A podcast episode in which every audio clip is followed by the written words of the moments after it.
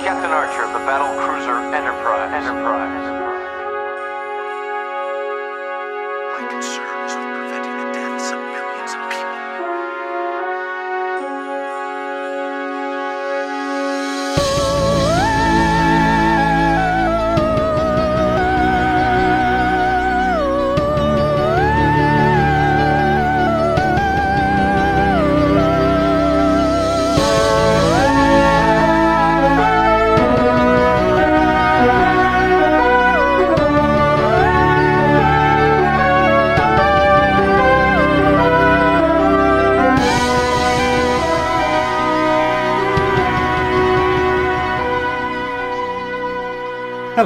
welcome to The Measure of a Fan, a Star Trek podcast in which three nerds watch all of Star Trek in chronological order, one of them enduring it all for the very first time. My name is PJ Montgomery and I am joined as ever by Eliot Red. No, I did them in the wrong order. I mean, it's fine. Yeah, it's I not that tell you big what, of a I'll deal. just pretend to be Eliot for this whole episode. Hello, I'm Eliot. I love cartoons. I'm, I'm glad that I've established such a strong personality over the last few years. I don't know what else you like. Our resident Trek first timer, that one. And then Mat Troy, who is pretending to be Eliot. Oh, Hi, I thought Eliot was going to be me. I, I did, I was, I am, I will be, not again, never again. What does Mat like, Eliot? Making fun of my cartoons. You bet your sweet ass. and really old films. You can razz me about that for sure.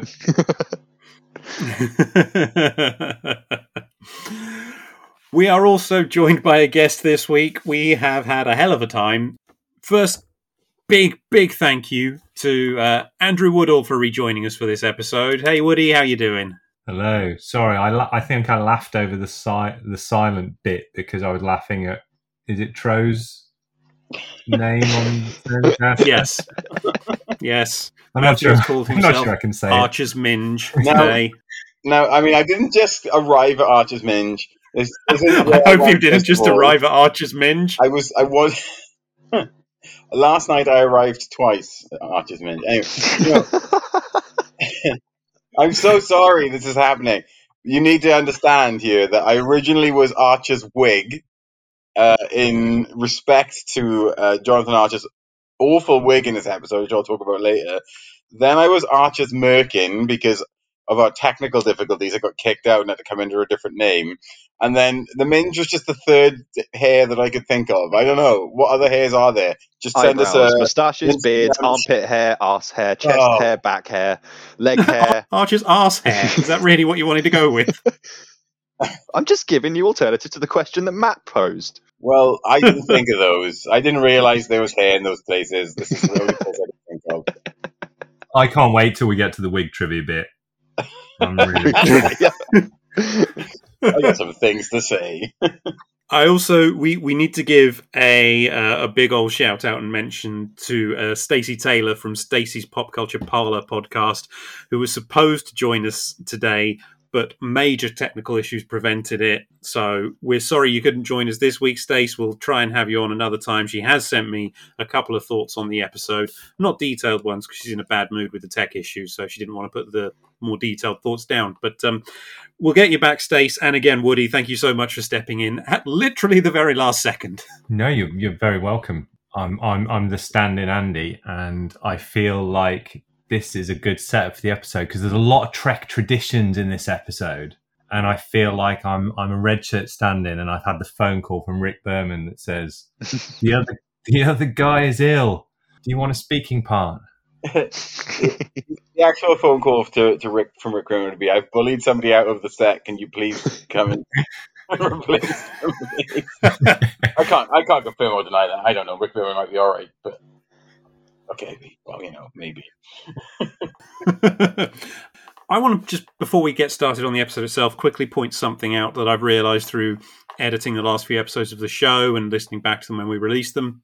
And uh, that is, Eliot is, is very anti Enterprise at the moment. You don't seem to be enjoying it that much. You've got a lot to say when it comes to criticism of the show. Some of it justified, some of it just your emotional, your emotions getting the better of you, I think. Uh huh. Yeah, to Paul. But I think you're an actual Star Trek fan now, Eliot, and I'll tell you why. Whenever anyone that isn't you criticizes something on Enterprise, you try and justify why that thing happened. Yeah, Yeah. Yeah, I've noticed that too. I it must just be a knee jerk reaction for being on a podcast with you two for over a year. you lucky son of a bitch. Anyway, this week we are looking at Twilight, which was written by Mike Sussman, was directed by Robert Duncan McNeil, and first aired on the 5th of November 2003. And we open with Archer waking up in his quarters while the Enterprise is apparently getting shot at. And he, he walks outside, and the security dude says, Oh, no, you're not allowed to leave. The captain said so. And he's like, I'm the captain. And the security dude is like, Oh, I shouldn't have said that. yeah. I definitely shouldn't have said he wasn't the captain. But he, he rushes to the bridge where T'Pol is the captain in a proper Starfleet uniform, captain, gold division, all of that. Yeah, yeah. What Alex Butterworth would call a quick fit uniform. yeah. Yeah, but I think it's it's good that we've got you here today, Woody, because I seem to recall on your last episode you said, "Why don't they just give her a uniform from the start?" And here's the proof. Did you? I, I, I just to go back a few seconds in the scene, I really liked how he just went, he just punched that extra. Yeah, oh No secondary discussion, no like follow up. Like, what do you mean I'm not the captain? What do you mean? What's going on? No, he just punches him. Just boom. You would have done that anyway. yeah, I did also think that was a very quick escalation. impulsive, impulsive, impulsive Jonathan Archer, isn't it? Kick the rock. yeah. Kick the man. yeah. The Rock is a man. He is. You're right. He's playing Black Adam. No, the Rock is actually a man. Yeah, yeah. His name is Dwayne. Who actually is on Star Trek at some point, isn't he? What? Yes. Yeah. Oh, yeah, God, Yeah. yeah. The Rock. That that is not. Those two things would never have crossed in my mind. He's a big fan. And yet, I remember that being quite a fun episode of Voyager, and that doesn't Yeah. that doesn't get said. That it's much. fucking stupid, but it is kind of fun. Yeah. Sorry, I just took a drink and I managed to splash it in my eye. no. I did that earlier on. I took a drink and it just went straight up my nose. Like, full force. Eliot never hit forty. but what? I'll forget how to drink. Apparently. Yeah, we've hit 40 and we both have severe drinking problems. to rip off an old airplane bit, but yeah. I like the fact that we've arrived at what I would posit as being probably the best episode of Enterprise, maybe in its entire run, but certainly at this point. Um, and everything's going wrong with the show. Yeah. It's true. Yeah, cri- apparently critically this is seen as like the turning point of when Enterprise started getting good. So keep that in mind, Eliot. I'm aware Sure. we've been saying that to him for a while. I felt the shift in this episode. Ooh, Oh, I can't we're wait to there. Hear this. We're there. No, we're going to stop recording there. Yeah. Eliot's given it an almost compliment. The show is done. Bye bye, everybody. Podcast does not function. No. um, no, but they bring up uh, something on the view screen, and there's a big circular thing. It looks like it's Balok's ship from the Corbomite maneuver, but it's not. It's the Xindi weapon, and it destroys the Earth. The Earth just gets blowed up, and then it gets completely undermined by folk rock as the in- theme tune kicks in. But how initially amazing was that explosion, and then how ultimately shit was it? It was like it was a Radio Four joke. It's a joke that starts like this and ends like this.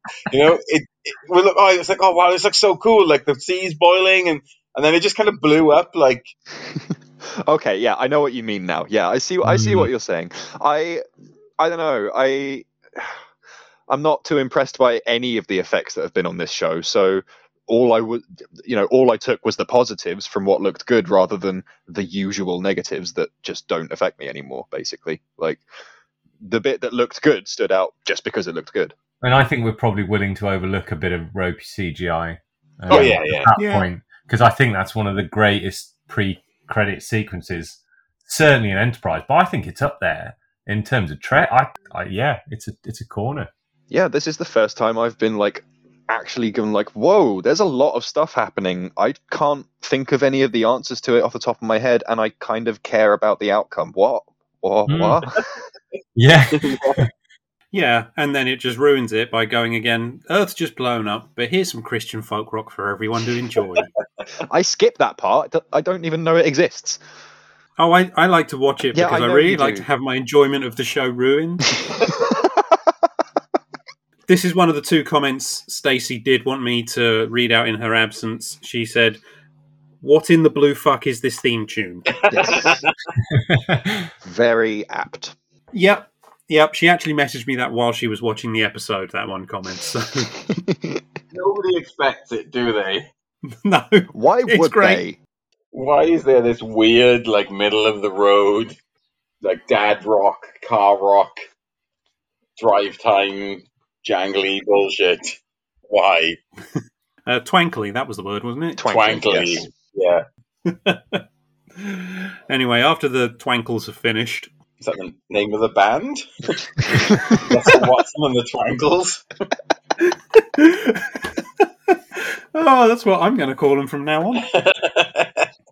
Um, Archer wakes up in a house, and he's now got a terrible wig on. right, okay. I want to talk about this right now. Before Is that Soval's wig slightly restyled? Yeah, It Holy is, isn't it? shit! oh my god! I that whoa, mind blow! Holy I shit! know, I know. hang on, it gets it gets better because I'm going to jump in with the the other added bit of trivia that these two have almost certainly got off Memory Alpha already.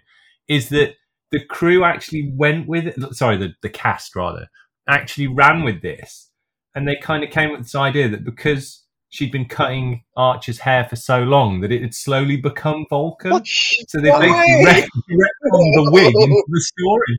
I did not realize. I mean, I, I haven't read the memory alpha about this at all, so like that has blown my mind. She just I'm gonna make you Vulcan. Captain, your hair now resembles one of the Beatles. I put it out there that they put more thought into that that tiny piece of like extremely minor trivia that we're probably not we weren't aware of Hmm. um, than some entire episodes of this. Oh, for show. sure. Literally the first two series of this show. The, the first two series of this show could have been written on one square of toilet paper. It was. and then someone accidentally flushed it, and they just had to go from memory. Alpha? Hey, he's Hey. making inside jokes. This is a turning point in the podcast. It's it's really not. We're not getting better just because Enterprise is. no, Eliot's getting worse. That's that's what we're celebrating. the thing is, yeah, like I, this episode is going to be a little bit different, but this does not redeem Enterprise of its sins. One good episode is not going to make me go, "Oh, it's a good show." no, that's fair. No, yeah.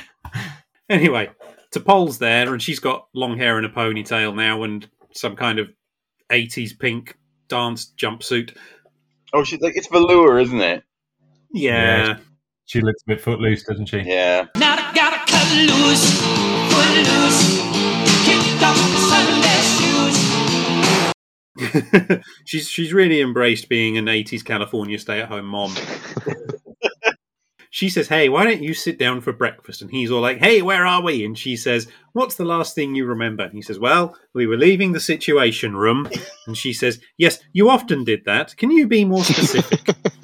I love that the Situation Room got a mention in this as well. that made me laugh. Of course, he was in the Situation Room. He's obsessed with it. And then she says, "Yes, you left the Situation Room twelve years ago, ago, ago, ago." Stop saying a go. I just say she definitely already knew what the last thing he remembered was. She's been asking and talking to him about that for twelve years. That was an absolutely Yeah, pointless yeah. question. Hey, I'm back to normal. But no, but she had to link up with him.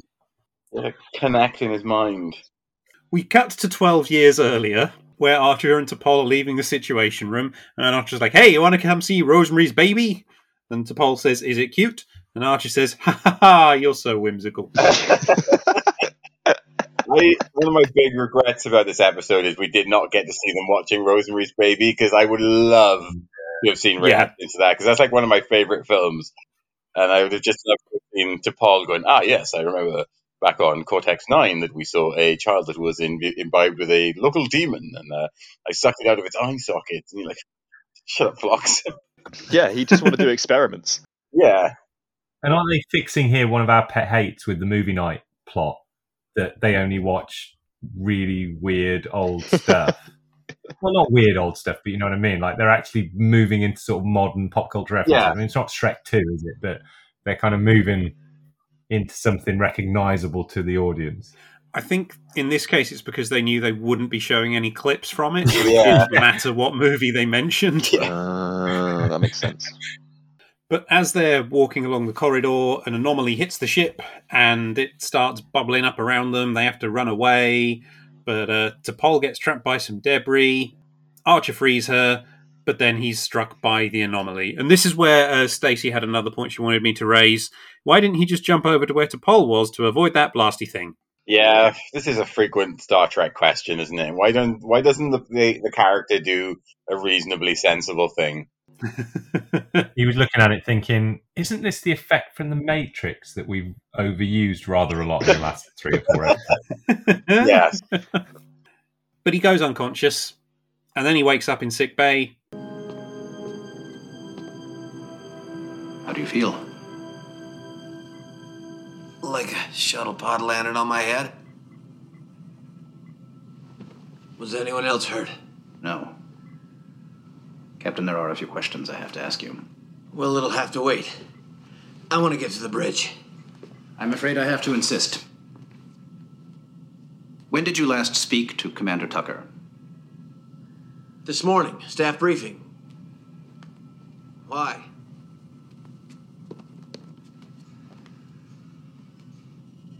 What's going on, Phlox? The anomaly in the corridor left something behind. We've never seen it before. This is a microcellular scan of your hippocampus. You've been infected by several clusters of parasites. They haven't caused any tissue damage, but they're impairing certain synaptic functions. They're preventing you from forming new, long term memories. Long term. You can recall events that happened before the infection, but everything after fades within a few hours. Captain, you've been in sickbay for the past three days. You last spoke to Commander Tucker about seven hours ago. He came to see you, right here. And Phlox is all like, "Oh, hey, you're awake. When did you last speak to Trip?" And Archer goes, "Oh, this morning. I had some conversation with him." And Phlox goes, "No, no, that was a few days ago. You last spoke to him seven hours ago." And Archer says, "What time is it?" And Phlox goes, "It's three in the afternoon." And Archer goes, "Well, then seven hours ago is this morning, so I was right." And Phlox goes, "Yeah, you got me there." yeah, what was going on here? and this is basically where I started to get an idea of where the episode was going with its plot. I didn't know how it was going to finish, and I was kind of interested because I I couldn't tell like fully everything, but I could tell like, oh, okay, this is a Archer has short term memory loss, and we're going to go through his life to reach the point and find out how this happened. This is the first episode that I've seen where obviously I know every time it's going to go back to some sort of status quo at the ending, so that the next episode it can start again at a fresh pay, uh, fresh place, fresh in air quotes. But this is the first time that I've seen a plot of an episode, gotten you know halfway through the episode, three quarters of the way through the episode, and had no idea how they're going to revert it back to normal. Wow. I mean, he, can we can we are we allowed to mention at this point the reset button, or have we got to wait? We, we've we've got to wait until the game gets too hard and we get really Okay, frustrated, and then we can reset it. Don't mention the reset button. I did enjoy this bit where it's just like Phlox being like, "There's something wrong with his brain, brain, Mm. brain," and then and it, and it was like something else wrong with his brain. Yes, something else wrong with his brain. Like this time, it's affecting his hippocampus, which, uh, as you all know, is uh, where hippopotamuses go to university. I knew that was coming. Yeah, we all felt that one coming. Oh, Did you know? I mean, I'm been very interested in the hippocampus because there's a lot of stuff in there about sort of navigation, and, and which is a little thing I'm interested in. But it actually means it breaks down into hippo, which means horse, and campus, which means sea monster. It's basically the Greek word for seahorse because the hippocampus looks like a seahorse. So that that's my um hippocampus. Oh. I drop those in there. That's interesting. I always keep a couple of facts back just in case the episode is, is going awry. oh, glad to hear that you had to pull them out. I mean, I didn't. We, everything's going so well so far. Yeah, so the, the this particular anomaly contained brain worms, which are now in Archer, and he can't form any new long term memories since the incident. So Phlox suggests he starts just tattooing everything on his body and goes full memento. Is, is that what that film's about? you never seen Memento? no, I haven't. No. Oh, Oh, here we well, it's go. a good thing I don't. I better not spoil it. Then I was about to. I'm, I'm going to give a hot take here. I think that Memento's dog shit. I, I, I think if it was in the right order, it would be quite boring. It, it doesn't make a lot of sense when you start thinking about it. Yeah, it, it's just like it's a boring film told out of order to make it interesting. A bit like this episode. No, I'm- Oh. My thing with Memento was always how does he remember that he can't make new memories? Can't make new memories. Everything just fades. oh, Oh, yeah. oh, well, that's fucked, isn't it? Somebody write to Christopher Nolan get struck from the canon immediately. I'm not clever enough for Memento, but I'm definitely clever enough for this episode. uh,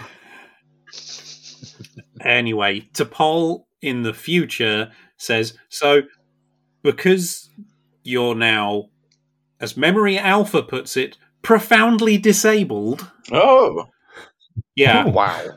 I mean, I guess he is, right? yeah, but come on. That's a term. You, you, that's a term. it means that Admiral Forrest has sadly stripped him of his command and just given it to T'Pol. Yeah. And Archer gets to walk Porthos around the ship and like annoy people. yeah, yeah, and he says, "Oh, I want to, I want to contribute," and she's like, "Well, you can't." But since uh, you've only got those brain worms because you saved me, I'm gonna feel weirdly indebted to you. I'm going to become like your sexy Chewbacca. I don't understand.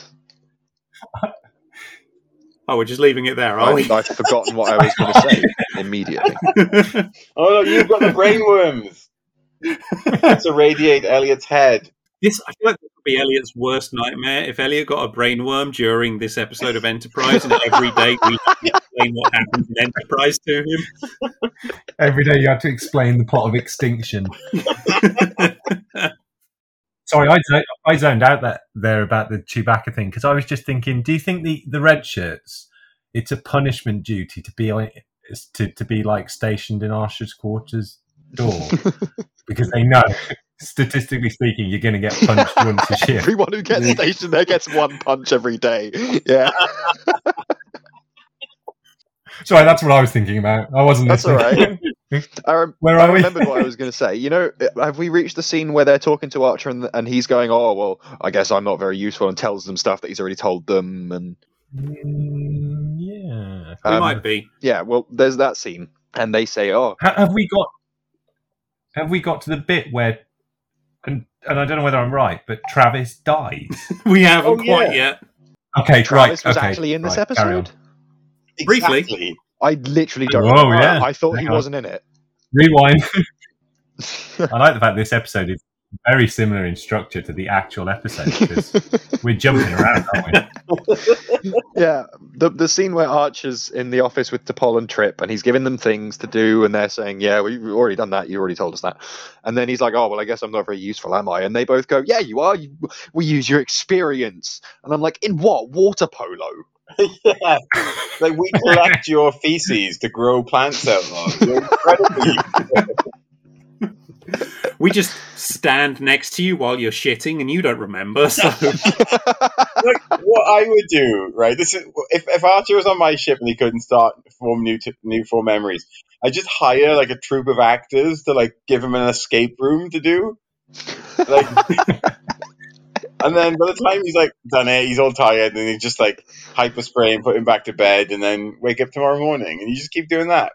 You like cordon off like a small portion of the ship, and uh, he has to like escape from it. I mean, this has got this has got nothing to do with the context of Enterprise, but does this raise a future moral quandary with people with Alzheimer's in the 24th century? Because could you not have a holodeck program where you wouldn't have to explain it to them every time? Oh, You'd have oh. to structure the narrative. Have they cured Alzheimer's by the 24th century? I don't know. We need to.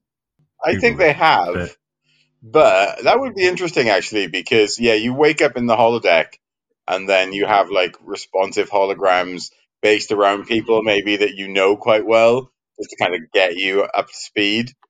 And then yeah, it takes that burden off the person who's having to you know, to care for you.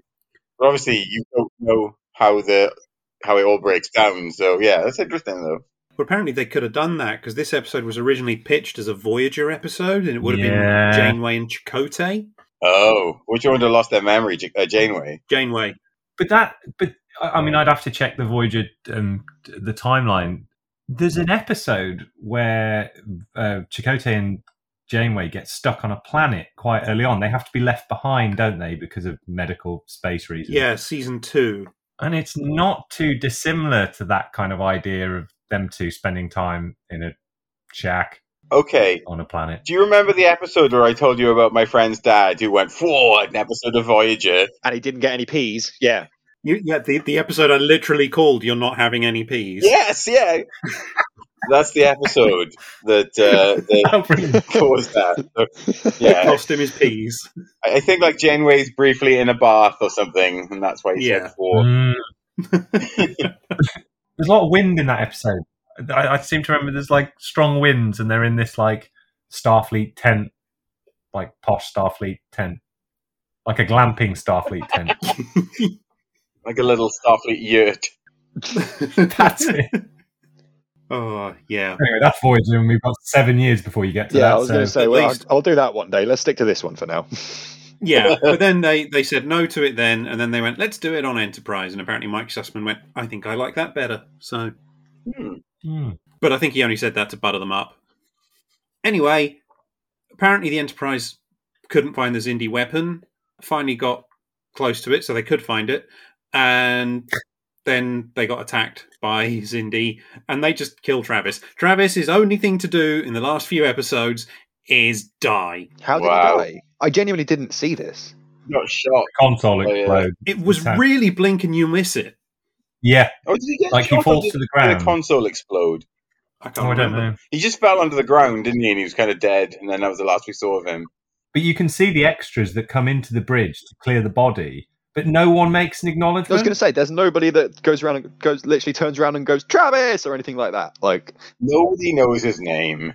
It's because Two red shirts come in, drag him out. Hoshi turns to Archer and goes, Aren't you sad Travis died? And Archer goes, I don't know who that is. I've got a memory problem.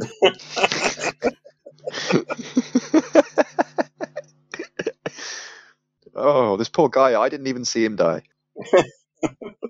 Ah, anyway, yeah. And then apparently after that, weapon was deployed and it destroyed the Earth. So in the future, Archer starts to have a cry and he leaves the house and it turns out they live in a metal hobbit hole. Yeah, little trash town. Yeah. Oh, did Archer stab a Xindi guy to death with a trophy? uh, no, it's a statue of Zefram Cochrane. It's even more of a nod. What was sharp on it to stab through the guy's head? He hit it. He hit him with it first, and the base fell off. Oh, This is oh. incredibly specific knowledge. And then he stabs him with the with the broken bit. was it like one of those dangerous, like dancing clowns from the eighties, where the head would come off and there was a big spike underneath it? Like it was just a really shoddy made statue of Zephyr Cochrane. I was going to say it was Zefram's cock ring, but you're as bad as me. You're not. You're not the responsible one. I never claimed to be the responsible one. For some reason, I just get to edit this shit. That makes you the responsible one. Uh oh. Um, anyway, apparently after that, the Enterprise and a few other ships led a convoy of the last surviving 6,000 humans to Ceti Alpha 5. I'm sure nothing will ever bad happen to that planet. Nope. Nope. Nope. no, it's a lovely place to settle. Yes. Doesn't look like it. This is Ceti Alpha 5. so, Eliot, would you like to expl- would you like us to explain what the fuck is going on? Not really. Cool. We'll move on. Just, just, uh, just Eliot. Remember Ceti Alpha Five. No, but I know there are a thing called Ceti eels. Ah. learning. Oh, he knows. He knows this from the JJ. Actually, films, no, I know he? it from the podcast. Oh, Yeah, he, he knows it because we've been talking to him about Star Trek for way too long now. Yeah. So, Ceti Alpha 5 is the home of the Ceti eel, although nobody is beset by them in this episode. But what happens is it moves out of an or- its orbit in, in like about 100 years, and uh, some characters are stranded there and they have a heck of a time. So, what they're basically implying is this awful shithole planet gets worse. yep. Yep. And apparently, Enterprise is just stationed in orbit of the planet. It definitely has better things to do. Oh, is this the bit where Soval turns up as well? Yeah, so we go, we get a scene where T'Pol gets a visit from Ambassador Soval who says, Why don't you come back to Vulcan? And she's like, No, I got to stay here and look after Archer. And also, we should have helped them go to warp. First of all, he says, that uniform doesn't suit you. And then she says, I don't think he came all this way to criticize my attire. And I just wish he said, I did. Turn around.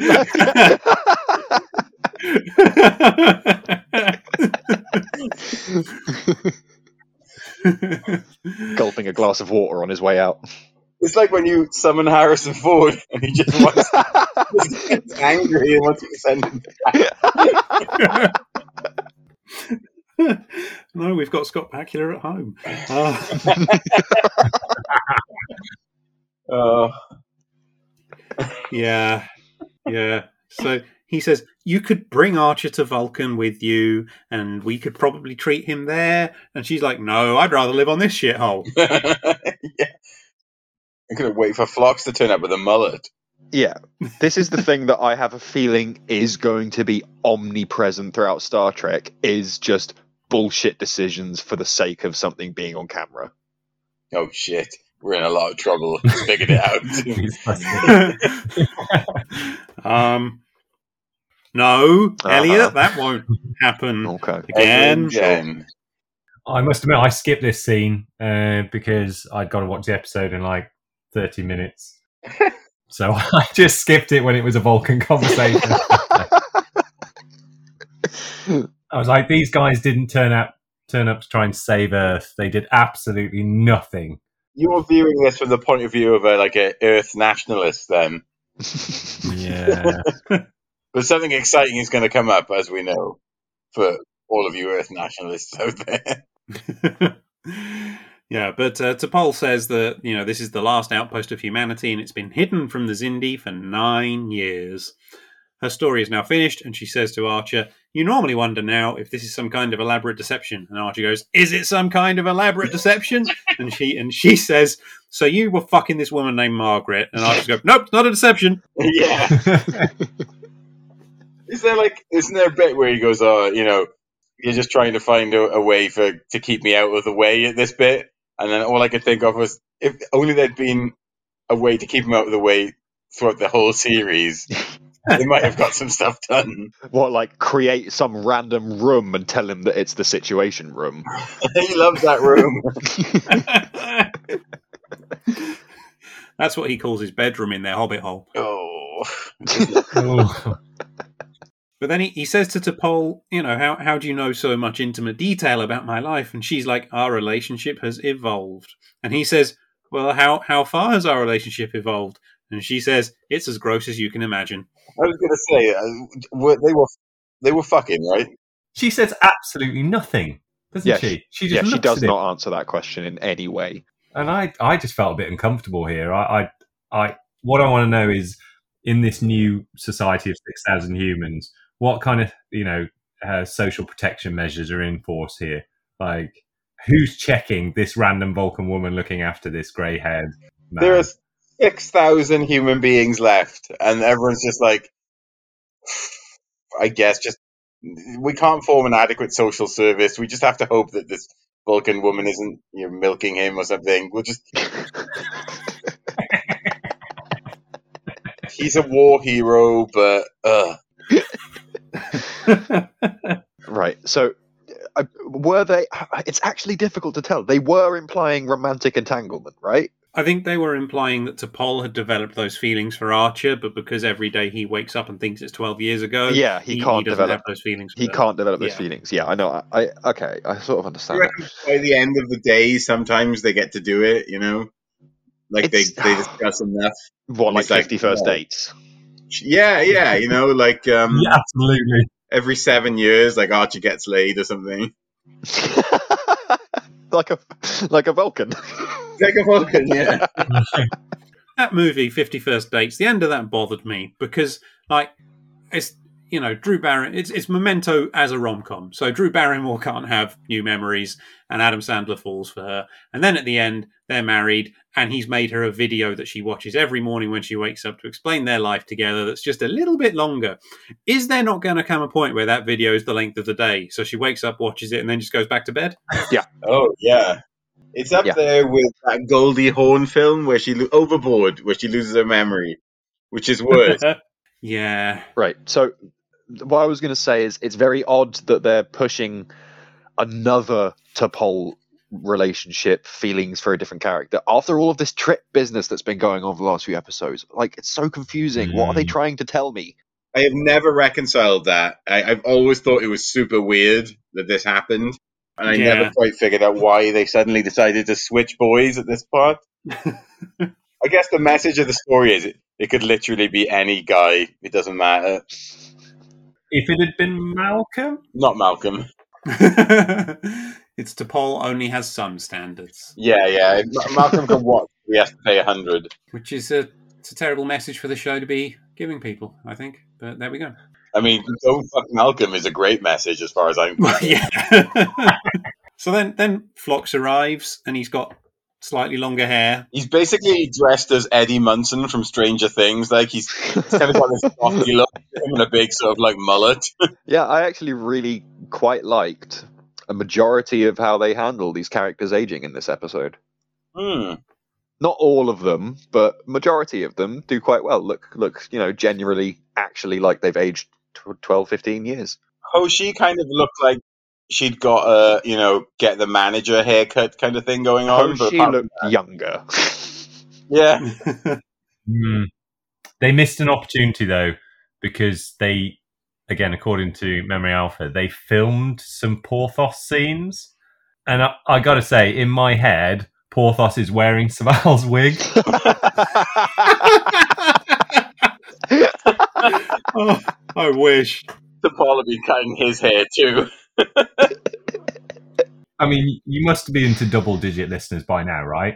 So one of them must be able to Photoshop Soval's wig onto Porthos. I mean- I reckon Mat could do it. I can do that. Mat could do Yeah, it. leave that I mean, with you don't even need listeners. How old would Porthos be? He'd probably be about at least like 14, 15 years old, right? At this point. Well, yes, but we know this dog has an unusually long lifespan for a dog Oh yeah. because, yeah, because he has a mention, doesn't he? 160 years in the future, or however long it I'm assuming it's like Porthos the the, the 11th at that point.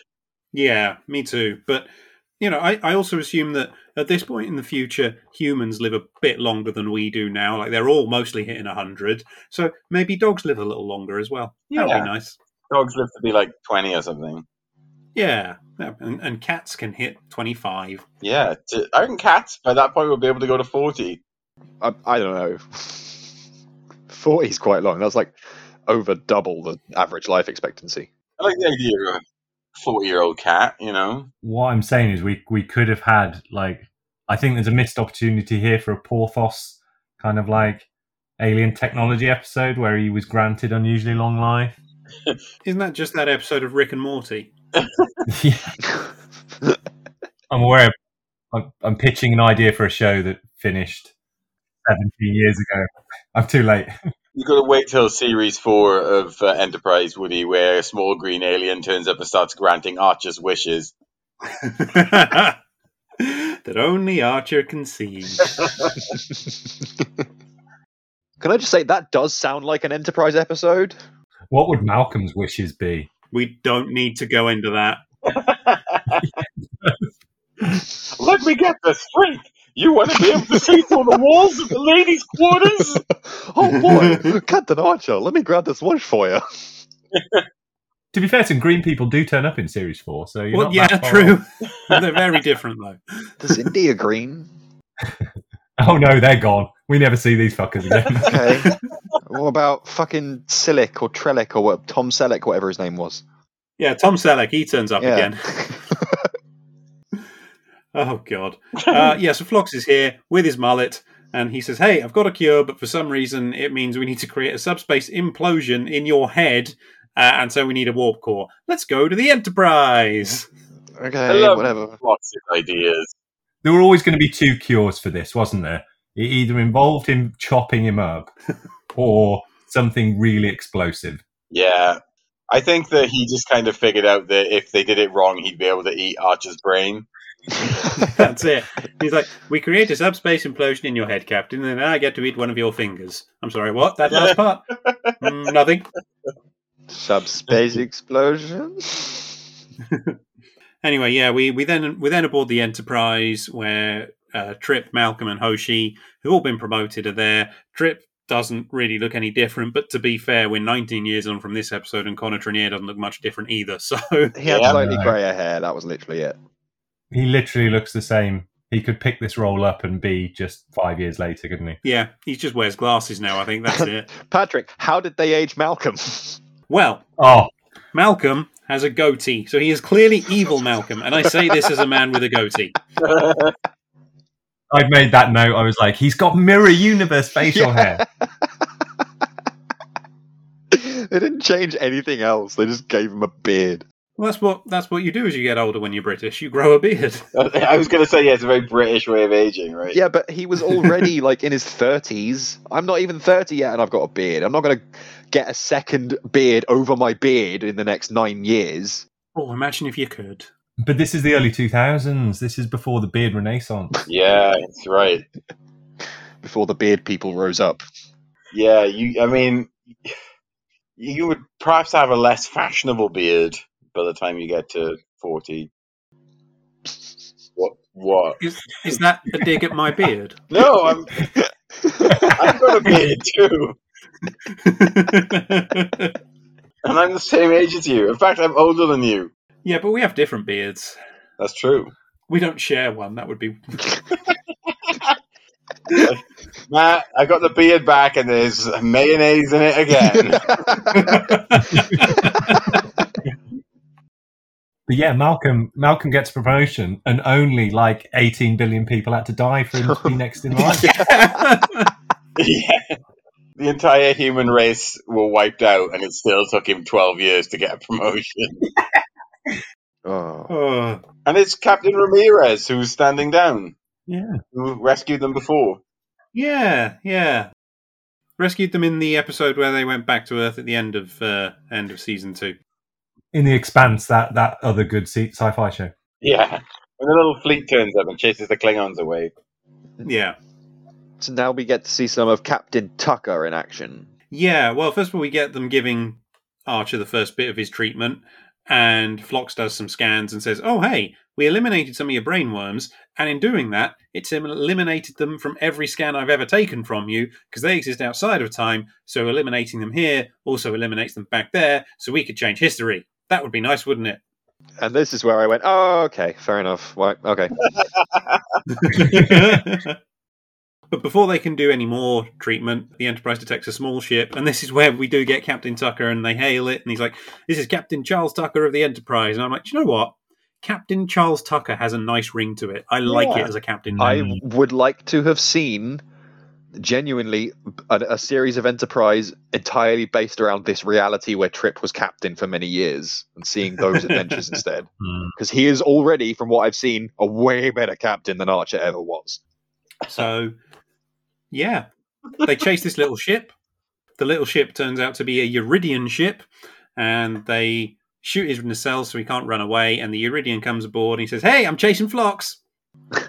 Oh, yeah, he was like a little mouse dude, wasn't he?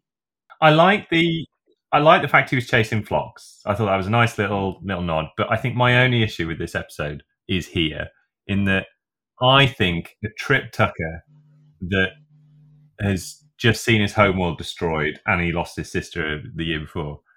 I I don't think these people would ask questions and then shoot. I think at this point humanity would just would just do an Eliot and we just fire first. Someone into the system, we blow them up. Yeah, you can't fuck around. Vulcans doesn't. Yeah, there's six thousand left, and you've just seen a doomsday weapon. Like, no. But that's, I mean, that's a good niggle. I, if that's the niggle with the episode, uh, we're on to a winner. I mean, I, I just want to say I'm not an advocate for shooting first and asking questions later. I'm an advocate for paralyzing them first so they can't do anything about it, keeping them alive and making sure that you can withstand and obtain all the information you need without actually, you know, killing them. I mean, Ceti Alpha 5 is a real, I'm sure it's a real place. Let me just make sure of this. I'm not, actually, I might be wrong. Ceti Alpha, no, it's, I'm like, oh no. No, no, it is. It's bullshit. Sorry, I thought it might have been a real solar system. Right, but right. it is very close to Earth, apparently, according to uh, um, law. But you, you'd have thought that they'd have found it by now anyway. Like, it took them a long time to find these guys. Yeah, basically that's what the Iridian's done. He's gone. So I followed Phlox, and he's led me to the human outpost, and so now the Xindi know where it is. And Tucker goes, "Oh shit!" But then we do get a scene between Phlox and T'Pol, where Phlox says to T'Pol, "Hey, have you told Archie how you feel?" And she says, "Yes. I often tell him he's like a pet, a shit one, like a stick insect or something." A pet that you fuck, you pervert, said Phlox. and she says, "It's only logical. One has urges." Have we have we completely skipped over the part where T'Pol crashes the ship into another ship? oh yeah, we missed Oh, that. That was yeah. great. You skipped over that. That was ace. Let's talk That was about ramming that. speed. What do you think about that, Eliot? It's all right. Yeah, I'm glad we went back. If that was your incredible insight. Because doesn't she doesn't somebody reprimand her for it or something like that? well, Trip tries to, and she says it was logical. It was logical. There was no other way of going about that. It, like you can argue that she could have tried to kind of, you know, do it a bit further away from the ship, but I don't think that you can kind of pull that accuracy off in the moment. I think she did the best job possible. The ship survived as a result of her. That, uh, but if I remember correctly, what happens as a result of that is they say 13 people died and several more are in hospital or whatever. Yeah, that was as a result of the attack on the ship, like not necessarily her T'Pol maneuver. Oh, okay. I thought that was because of her maneuver. No, because all those um, Xindi reptilians got on board and started shooting the place up, didn't they? Oh, right, right. Yeah. Well, um, They, it's they still do love doing that. isn't it the first time that Enterprise has just gone? 13 of our crew are dead. What? You've been holding off on killing anybody for so long, and now you've just gone 30 people are dead. Well, it's after that one guy died, it's become a free for all. yeah, a few people have died, haven't they? Yeah, they have now. It's only momentous the first time, and then you can just start killing them with abandon. Yeah, yeah, that's how it works. And they didn't say 13 have died, including our good friend Travis. Yeah. It's just like, I don't even know who this guy is, and he's dead. Which is funny because before they didn't they do the thing where they were like, "Oh, people are hurt," and Hoshi, who you care about. yeah, yeah. yeah. Whereas now Travis's ghost is just haunting a corner of the Enterprise where he cries, but no one can see him. Yeah. He's in that null gravity nubbin Oh. place he goes to Yeah. eat his bananas or whatever. he Because he's a ghost, he's he's telling a story about himself to himself. oh, yeah. He's his own ghost. Uh, anyway, they're going to complete Archer's treatment, but then they can't because a bunch of Xindi ships arrive, and there's a big fight between the Xindi ships and some Earth vessels, which I thought was pretty cool, actually. Yeah, that was awesome. Yeah, they, they blew the budget here. The Intrepid got a dick in. It, the Intrepid Mm. did get a dicking right in the nacelle. Yeah. But didn't you didn't you just think that of course the ship that Malcolm was getting was going to get Yeah. damaged or destroyed? Because it's just grade A Malcolm disappointment, Yeah. isn't it? Like everything about the character is disappointing. I'm still the captain of this burning wreck. And then the Xindi just shoot the fuck out of the bridge on the Enterprise, and it Oh my Oh. god! everybody yeah. dies. Yeah, this is where I knew the, I got more of an idea of where the episode was going because I was like, "Oh shit! Yeah, they just killed everybody. That was awesome. They're all dead. Oh, cool." And then I was like, "I wonder who else I'm going to get to see die this episode," and I was not disappointed. What did you literally say six minutes ago about not shooting first? I This didn't shoot anybody. They all died of the fucking episode. It's not my fault. they died of episode. Oh, oh dear. but is this? I, I, I again, I, I, I mean, certainly through most of Trek, no one actually targets the bridge Yeah. to any great effect. But it, this is certainly the only time we've ever seen a bridge breach, isn't it? I, I mm, maybe in the JJ films, I can't remember. Um, I can't Uh, remember. No. No, it stumped me that one. Yeah, I'm not. I don't think you really see it in. Other than now, they've got those big glass view screens. Sometimes they get smashed. Yeah, there's a bit of cracking, isn't there? But no, um, I think we've never seen this in. At, at this point, we'd never seen anything like this in Trek. Hmm. So it's like, I don't know. It feels like this is the start of the fan service that you start to get in season four, where they're like, because there's always a fan on the internet that says, "Why don't they target the bridge?" I did think, and I wonder if this was Eliot's influence on me. Ah, I feel like we should have seen more bodies floating out of it. Though. Oh, yeah, I Yeah. their corpses float away. I mean, look, There are a couple. Now we can see this in HD. There are a couple. Cool. there are a couple. I definitely paid attention because I was like, this is the thing I'm most interested in. Did they bother to put Malcolm's body or anybody else's body floating out of that bridge? And I was like, okay, no, that bridge was like majoritively empty in the shot that we see it actually get torn off and float away. There are a couple of bodies, as- as Woody says, but majoritively empty. But Still, it's nice that they actually showed the bridge getting destroyed. I'd like to think that they Mm. were vaporized by the shots, like their their bodies were just reduced to component atoms. Yeah, I do have more to say about the energy weapons. So It's it's probably a good thing we didn't really clearly see all their bodies though, because Malcolm was definitely taking a moment to have one last wank. Oh, Oh, I'm so I'm so glad we mentioned my, Malcolm's genitalia. Like, Kind of our thing. Our thing is Malcolm's thing. It's a terrible thing to be our thing, but there we go. Yeah. genuine question though. What I, I, I, I we mentioned the um their Shuttlepod One podcast. Have, have, have you listened to any episodes? I I- I'm really interested to see what the actor um whose name has totally gone out of my head. Dominic, Dominic Keating. Keating. Dominic Keating. I'm really interested to see what he thinks of his own character because I've never really heard him speak. Has, does he ever say anything? Are there any good nuggets in that show, or is it a bit? Yeah, I, I've I've been enjoying the show. I think they, they have had some good stories in there. They, he's a lot more positive about his character than we are, but I think you know, he has to be. He played him for four years. He's very much a lovey actor as well. So, Mm, but yeah, there's some fascinating stories. I'd recommend checking it out. mm. firefight. Yeah, so Archer and T'Pol go to engineering because no one's blown that up yet. And they Yeah. say to Phlox, "Hey, Phlox, put that implosion in my brain." And he's like, "But my tube is broken." And they go, "Well, we're going to die anyway. Let's blow the ship up and just put the thing in my brain." Yeah. And he's like, "Oh, all right." and then Xindi burst in and shoot the fuck out of everybody. There's some great. Uh, uh, the scene before this, or maybe while they're faffing around with the warp core, there's a couple of really good extra deaths. Yes, there are. the, with the with the Xindi in the corridor, and they go absolutely flying. All three of them go flying, Yeah. don't they? And Yeah, it's the three guys who are st- the two of them are supporting another one who's been hurt, and they're like, "Oh no!" Is the Xindi just transporting in front of them and just kill them. yeah, I don't know who those guys are, but they they earned their money that day. it's a shame they're dead and can't spend it. but there are some really good cast deaths, aren't they? Like everyone's putting in ten out of ten now, aren't they? Like Phlox goes over a railing. Oh, he does. I mean, he would have had to he would have had to a stunt stunt double It for was that. I very mean, much a stunt double. yeah, I like it. killed. Yeah, I like that bit too. Like Phlox dying, like all of the people dying. And then Archer's pushing all the buttons, and then he gets shot in the back and dies. But he's pushed the last button.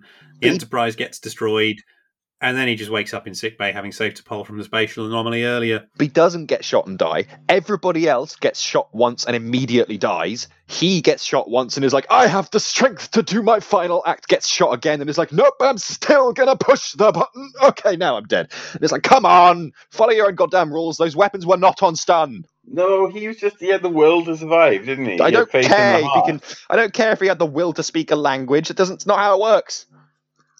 Yeah, everybody Ma- Ma- knows that if you get shot and you're determined, you can stay alive for a little bit longer. Also, clearly that first shot only hit him in the shoulder, and you know, oh no, they've they've killed my shoulder. Oh, is that Mm. how ineffective those weapons are? That you can hit a shoulder and it will not kill somebody even if it's on kill. Maybe maybe the worms in the guns weren't having their best day. Maybe they were a bit depressed. Yeah. Look, Eliot, if if he'd have been trying to play water polo, he wouldn't have been able to with a shoulder shot. He'd have been out. But pressing the reset button on a warp core, no problem. He's right. He's right. I'm right. I hate that. well, you hate the reset button. No, or I, I hate that uh, they ignored their own logic, killed people ten times in a row with one shot, and then when it fucking matters to the plot, oh, he's fine for a couple. It always happens though. Every I know, TV I know. show. This is this is a pet peeve of mine. This is not necessarily a criticism of, of the show as much as a lot of the things that I tend to say, but it, it still bugs me because they set a rule and then they break it. And again, we're into really minor niggles in what was quite a fun episode. Yes. but I, I, I get you are right because if he'd have moved with the force in the same way that the extras did, he'd have been mush on that warp core, wouldn't he? yeah. Yeah, but it's all fine though because now the the brain worms are gone, so he just wakes up in sick bay because they were never there. None of this ever happened. Phlox says he just got a mild concussion, and T'Pol says, "Thank you for saving me. You're not allowed to leave sick bay, so here's an iPad with Rosemary's Baby on it." And he's like, "T'Pol, T'Pol, get me a pillow." She goes, oh, fine, here's a pillow. T'Pol, Paul, turn the lights down, and like she really wanted to nerve pinch him. Yeah. Uh, then he just like gives some like weird Don Draper thing at her like, at the end, doesn't he? He's like, I don't know, you you're a doll. No, you're a nurse. Yeah, that's it. He says you would Yeah, have been a good nurse. been a good nurse. Yeah, I remember. I like, for some hated reason, that. in my version, it was more ass pinching. But yeah, it was just like this weird, like, who are you? What century were you born? Yeah, I didn't like the ending at all. She's the most qualified person, not only on this ship but in Starfleet. She Yeah. yeah.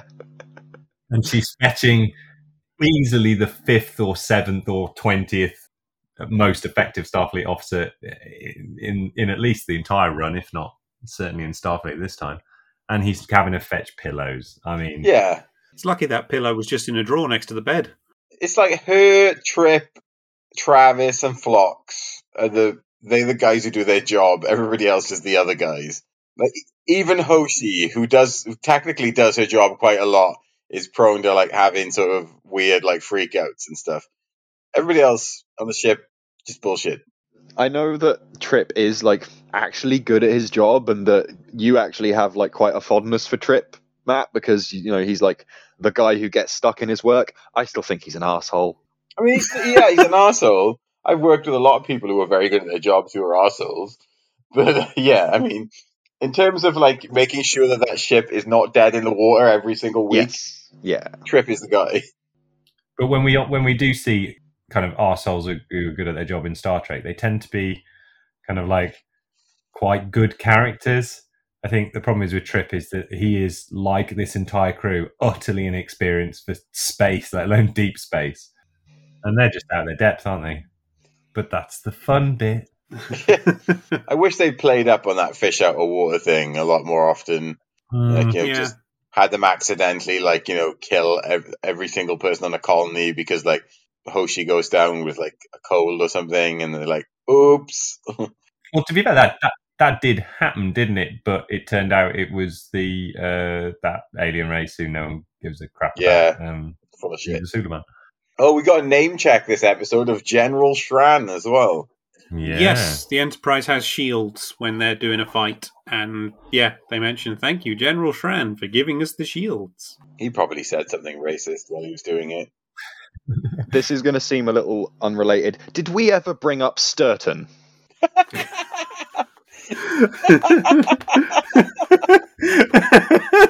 okay, Because I'm not happy about it. Eliot's been stewing on this for a while. Um, Elliot, you may proceed. Fuck you both. Why? You said Sturton. No, I'm never believing a single word either of you ever say about this show again. Because I can't trust you about my own words. Are we going to clarify what's going on here? So, if, look, Eliot, in, in my defense, I did put in the episode description that we accidentally gaslit you, so we've apologized in our own way. I don't care. I don't apologize. A few episodes ago, uh, Eliot tried to say the word certain, and Mat and I were both certain that he'd said the word sturton, which isn't a word, and we called him out on it and made a whole thing about it. But when I was editing and listening back to the show, Eliot didn't say sturton. But we No. convinced him that he had. How did you both hear Sturton? So I reckon this is like a technical thing from the our mics onto the maybe didn't get picked. It was like a little glitch and it didn't get picked up in recording, maybe. But you definitely said Sturton through my through my speakers. and yet, I definitely do not. I mean, this is just one of those things where you're wrong.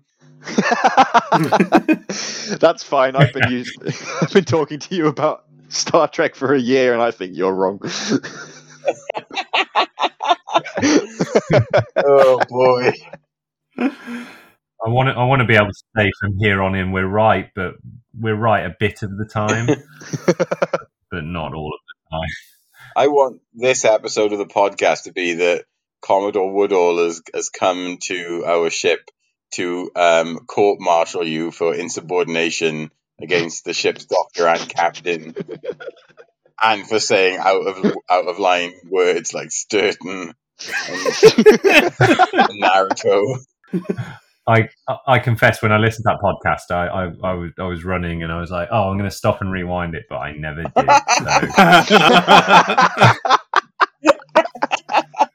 So I'm. I guess is this a democracy? no, No. it's dictatorship. No. Well, if it's a democracy, we go with you two, and and, and he loses. So. Yeah, yeah, dictatorship. Fuck you all. Not your dictatorship, Eliot. You're not running Why? the We show. didn't specify, and now I'm taking control. Too late. we can we All can right, you replace edit it you then. with any number of imbeciles, okay? I'm sorry, Patrick. do you really want me to edit this podcast? No, Mm, that's what I thought. It's my one thing that I have. Don't take it away from me. yeah. Also, I would make it a shit show. I mean, you've you've listened back to the episodes I've already edited, right? yeah, Samurai Jack. Whatcha? so God. Twilight. my, my my other half has just messaged me. Hang on, before we get to the end bit, my other half's just messaged me, and and and um, she just asked if we've mentioned uh, Malcolm's chubby yet. we did. well, we did, yeah. Sort of did. Yeah. Yeah. We're so sorry. We're so sorry, Dick. but the goblin voice isn't allowed anymore, is it? So No, only you could do a sensible Malcolm impression, but not a Goblin Malcolm. Hmm. I just want to die. That's him. but, but yeah, I really enjoyed that episode. I thought it was great. yeah, that was really good. it's brilliant. I mean, it's the first time in a long time that I haven't thought while watching an episode, I just don't care. So that's a good this is improvement. great. Hmm. We often qualify that by saying this was a good episode of Enterprise, if not a good episode of Star Trek. But no, I think that was just a genuinely good episode of Star Trek. Yeah, Yeah, yeah, I know it. It it, it stands up because it, it kind of. I mean, one of your Andys, the last Andy, I think, One of our Andys. really- one Andy. that that Andy that was on the episode where you, where you said that the the absolute immortal line, the fist into the turkey of canon. I actually had to stop walking and laugh. it caused me. I had to pause and laugh. Um, yeah. but he mentioned a couple of things in that podcast which i you know i'm sorry he he did a great job and i can't remember a single thing he mentioned but i think the thing that's good about this episode is is it hits some of the star trek beats doesn't it Yeah. it puts in some of the stuff that makes other good episodes good and but that goes both ways because you've had episodes that has things in that make other episodes bad that is consistent across Star Trek and Extinction was that ex- oh, sorry Extinction Exti- uh, Extinction I can't it. Extinction. I'm certain it's pronounced extinction. There we go, got it.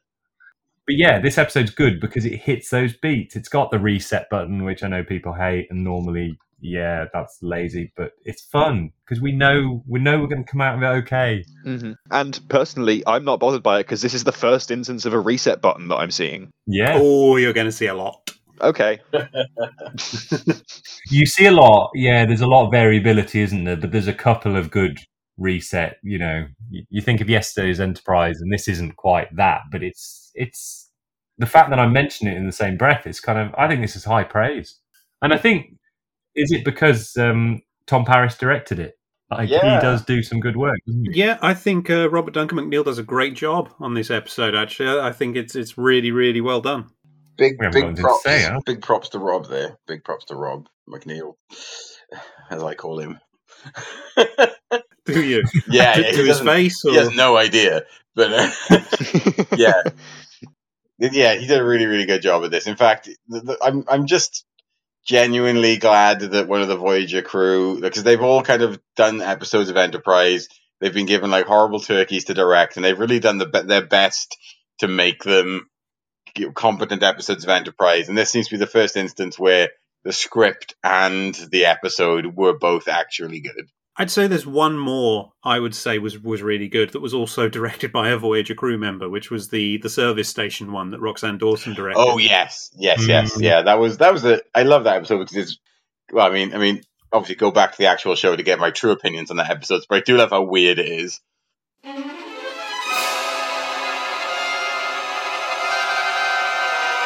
But yeah, that's it. That's that's dead stop. And I gotta say, kind of liked it. Yeah, yeah, same.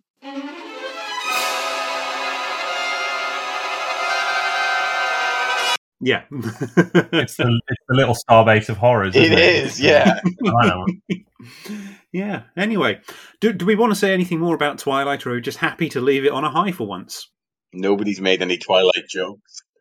Uh, No, let's keep it that way. I'll say that personally, this is first episode in a long time that I've not hated sitting through. It was okay. It's all right. It wasn't amazing. wasn't spectacular, but it was okay, and that is way better than I'm used to. However, it's not enough to make me forgive the series or think that it's going to get any better necessarily. So, still wait and see. It is going to get better, Eliot. Don't believe Our you. next episode is North Star. Eliot, Yeah, North Star. I mean, they better go north. I don't think you're going to predict this one, to be honest. No. I think it's a fun one, though. I remember enjoying it. Do they meet Jesus? What about Jesus is a North Star? Uh, no, they, they don't meet Jesus. So Oh shit! I've just. Re- this is going to be his first encounter with this phenomenon, isn't it? It's another Star Trek trope. Again, Yeah, this series gets better when they start to plug into stuff that's made other stuff good. yeah, yeah, And this next one is another example of that. I mean, I don't remember it being brilliant, but it's not terrible. I remember it being fun. And like this this episode we've just done, Twilight, that was a very classic next gen era uh, style episode. Next week's is very much in the vein of the original series. yes. Uh, and I mean that in a good way. Okay. Mm. So, yeah, join us next week for North Star. Thank you very much for listening. Woody, again, thank you so much for jumping in so last minute and joining us this week. No, thank you. I'm, I'm I'm sorry. I'm not as good as the last Andy. He was great. He was All great. our I'll Andys do are great. next time. We can't start Oh. ranking Andys. That Let's not forget that Ceti Andy Five actually changed orbit and became evil. anyway, you can find us all online. Our social media presences, links in the description for all four of us. Um, I will also put the link to our Ko-fi account online if you'd like to donate to that. That would be wonderful. We'd be incredibly grateful. It does really help us make the show better. Rate and review us, all the usual gubbins. Um, it's been a long evening. Getting from there to here. Yeah, so I'm going to go and, I don't know, lose my memory or something. I don't remember. Oh, well, I'm going to have donut peaches with prosciutto. Oh, Someone's a fancy boy. Yes, someone's been to the co-op. I'm going to have dinner finally. Let's finish this. Oh yeah, let's let Eliot eat before he gets even hangry. Yeah. Thank, thank you so much for listening, everybody. Take care. Bye bye. Bye. Bye. bye-bye.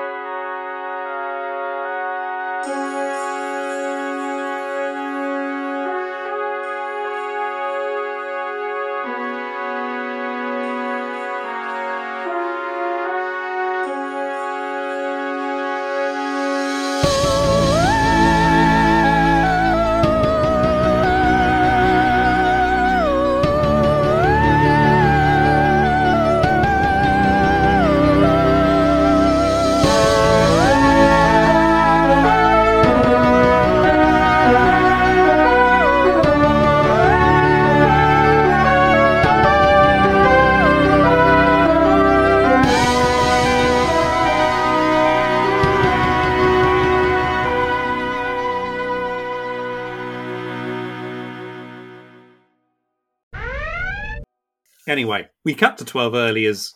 Yeah, yeah, no, that's. Words, Patrick. Yeah, yeah. What? I'm 12 earliest. Shut up. Can you start again? yeah, yeah. It's, it's usually me doing shit like that. Let me have my moments.